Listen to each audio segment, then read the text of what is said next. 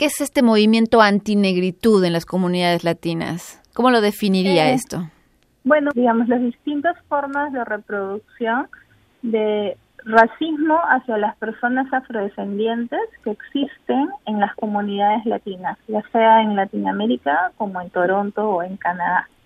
Y el incentivo para poder hacer este evento y sobre todo para conversar acerca de esto fue que tuvimos eh, un, un, un evento que fue organizado por una productora latina aquí en Toronto, eh, en donde estaban invitando a un actor cómico a hacer blackface, que es esta, esta cosa de pintarte la cara de negro y o la cara de color oscuro y personificar a una persona afrodescendiente. En lugar de tener a un actor verdaderamente afrodescendiente. Sí, pero inclusive es bastante peor que eso porque los las formas en las que el blackface o la cara pintada se han interpretado se interpretan además como levantando los estereotipos negativos que se tienen hacia las personas afrodescendientes.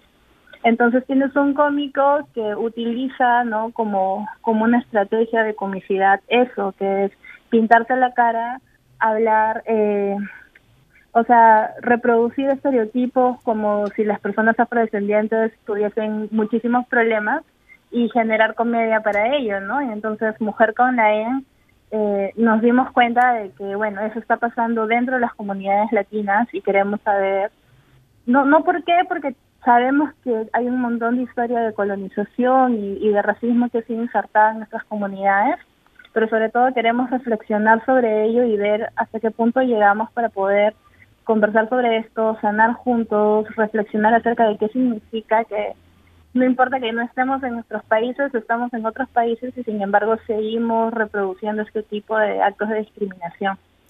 Y como resultado de este evento, este, este, evento tuvo lugar la semana pasada, el 15 de julio pasado, ¿y cuáles diría usted que son, cuál sería el balance que usted hace de este evento en cuanto a la conversación que pudo generar en la sala misma?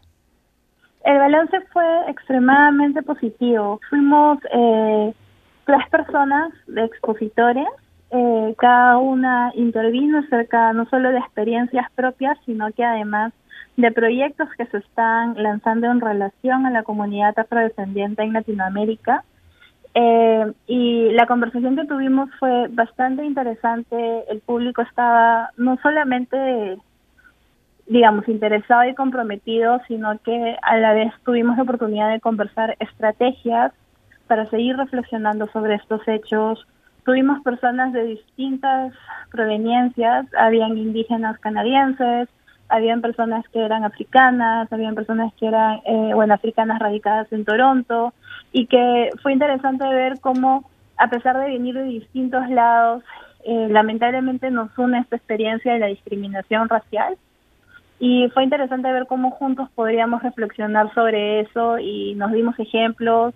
Fue como un, un espacio de sanación y yo yo creo que fue bastante bastante positivo que a pesar de, que iniciamos este evento por eventos de dolor, ¿no? Por eventos que realmente no son bonitos seguir experimentando, menos cuando digamos no estás en tu país y te sigues enfrentando a este tipo de formas de discriminación y a pesar de que el evento nació de eso, sentimos mucho amor, sentimos muchísima comprensión, muchísima empatía.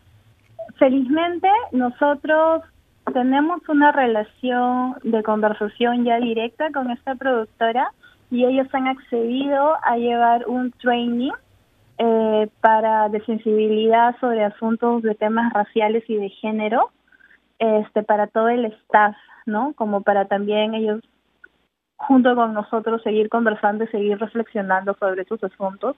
Entonces eso fue bastante, bastante interesante ver que también tuvieron toda la disponibilidad al final de, de la conversación que tuvieron nuestras líderes con, con ellos, eh, tuvieron toda la disponibilidad de, claro, de darse cuenta de que había un problema que ellos no habían notado antes y que les gustaría eh, conversarlo y resolverlo. Y por otro lado, eh, este ha sido un evento que ha tenido una participación bastante grande, hubieron más casi 50 personas, perdón, y muchos de ellos llegaron por una entrevista de radio que las las directoras de de la EN y de Mujer tuvieron en una radio de Justy y fue fue muy bonito. ¿En una radio de qué, perdón? ¿En una radio qué? De la Universidad de Toronto. ¿Puedes repetir eso? Porque si no, no se, no se entiende. Va adelante. Claro.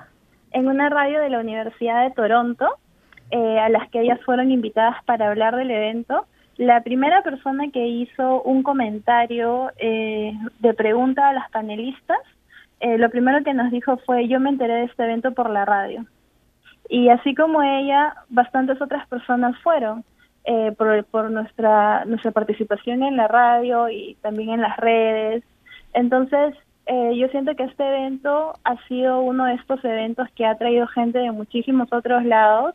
Eh, tuvimos una pequeña como que conversación con algunas de las líderes de mujer porque dijimos, oye, venía un montón de gente que no conocemos, lo cual era exactamente lo que estábamos pensando. Y conocimos a más personas afrodescendientes eh, que viven en Toronto que no habíamos conocido antes y varias de ellas también como que se quieren involucrar en Mujer y la EN. Entonces ha sido un evento bastante eh, importante para nosotras en, todos esos niveles. Roxana Escobar, codirectora, voy a decirlo completo esta vez, Roxana Escobar, codirectora del Departamento de Recaudación de Fondos del organismo Mujer y una de las panelistas del evento Latinx Anti-Blackness From Blackface to Filando to Colombia and More, un evento en el que se evocaban a un movimiento o una tendencia, digamos, anti-negritud tanto en América Latina como en Canadá, en el que se discutió de esta particularidad.